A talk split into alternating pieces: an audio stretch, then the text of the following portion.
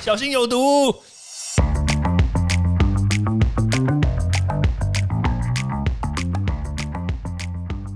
毒物去除了，人就健康了。欢迎来到昭明威的毒物教室。你觉得大肠癌恐怖吗？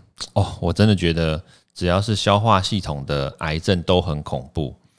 那台湾其实大肠癌说实在话发生率很高，它是第一名。诶，我说的意思是发生率不是说那个排名哦。那当然台湾最多目前还是肺癌啦。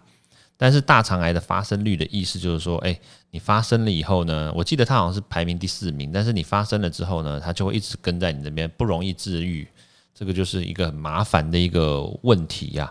其实，在台湾说实在话，大肠癌原来不是排名这么前面的，基本上来说是肝癌，然后后来就变成肺癌，因为空气嘛。那肝癌的话，是因为早期的这个饮食比较。不注重卫生，所以才会容易导致这个肝脏的病变，然后最后导致肺呃肝癌。那肺癌的话，是因为后期的这个空气污染的关系，再加上可能这个从对岸飘过来的这个悬浮微粒也好，或沙尘暴也好，所以它导致这个肺部的病变呢，也是。增多，然后最后就就就演变成肺癌嘛。所以你看哦，光就这些不同的器官的癌症来说的话，其实我们多多少少就可以看出一个国家的民情，然后一个一个社会的一个文化的发展。哦这样听起来好像也不是一件坏事了，但是。但是，一旦发生了，确实在我们身上会造成永远都没有办法磨灭的一个伤痕。那不管是身体的伤痕也好啊，感情的伤痕也好啊，都是嘛。那你看啊，台湾是这样子，那中国大陆呢，它的肺癌的比例比他们第二名的肝癌。还要高很多很多，那当然就不外乎就是空气污染嘛，空气很糟糕嘛。那其次就是他们的饮食还是有很多的问题。那那个我们未来以后再讨论中国大陆的问题。那你看，像比如说日本跟南韩，它都是胃癌这个排名第一，可以想见他们空气还不错，但是呢，他们的饮食可能也发生了一些问题，包括他们可能会吃一些腌制品啦，然后刺激性的这个这个，或者是比较像比如说韩国就会吃一些比较辣的。一些食品嘛，但是都是腌制居多啦，所以呢，它会造成的这个胃部的病变，然后还有造成这个后来的这个胃癌的几率就很高。那我刚刚讲这个大肠癌，那在台湾终究它不是排名这个这个总数最多的，但是问题就在于说它的这个危害呢，还有它死亡率都是第一名。好，那你看美国，美国的这个癌症的比例呢，它大肠癌就是第一名，数量最多。那为什么呢？因为美国人喜欢吃油炸的，喜欢吃烧烤的，所以由此可见呢，我们台湾人的这个饮食是不是慢慢渐渐的有点西化？那那另外一个层面来说的话，就是我们的这个饮食习惯呢，慢慢的也开始有点偏向这种美国的这种比较高油脂，然后还有就是营养成分比较高，然后但是呢，因为高温高温烹煮，然后还有经过烧烤的这种。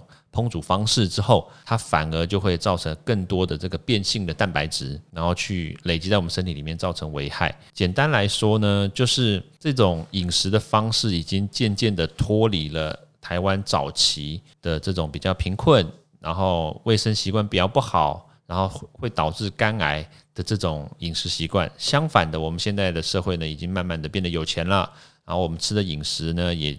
慢慢的不会局限在这种比较低营养或者是这种及时行乐的这种，也不是及时行乐，就是说及时这个方便的这种饮食方式，慢慢的就不会了，这是好事。但是相对而言，我们所带来的这个代价就是大肠癌的比例就越来越高嘛。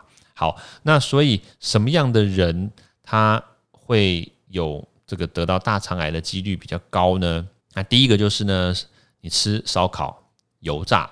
居多的那第二个就是呢，膳食纤维摄取不足，就代表说你常常会有一些这种毒素累积在你的小肠，累积在你的大肠排不出去，所以这样子的话，毒素自然而然就会恭喜清洗你的身体嘛。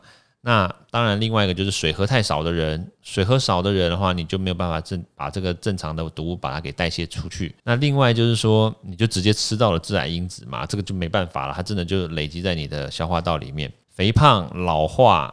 这些都可能是一个原因啦。那当然，另外还有一个就是消化道的这个微生物益生菌不足啊，或者是益生菌太糟糕，它是坏的益生菌，对他不是说长太丑哦，你你怎么知道他长得到底怎样，对吧？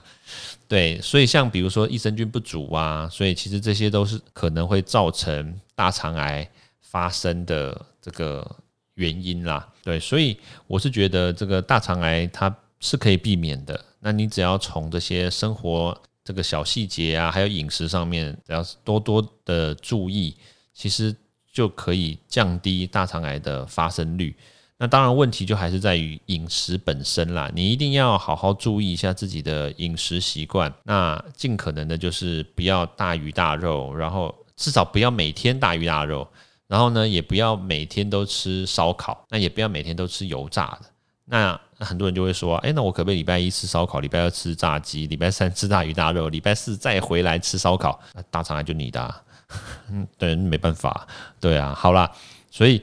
我觉得简单来说啦，就是你要避免大肠癌找上门呢，饮食习惯还是必须要多做修改，不然的话，很容易的这些东西还是跑到你身体里面来。对，所以这个也确实是没有办法的事情，所以大家还是得从生活小地方做起啦。OK，好，那时间关系呢，那我们就明天见喽，拜拜。欢迎大家到 Apple Podcast 或各大收听平台帮我订阅、分享、留言。有任何问题或想知道的内容，也欢迎大家来找我讨论哦。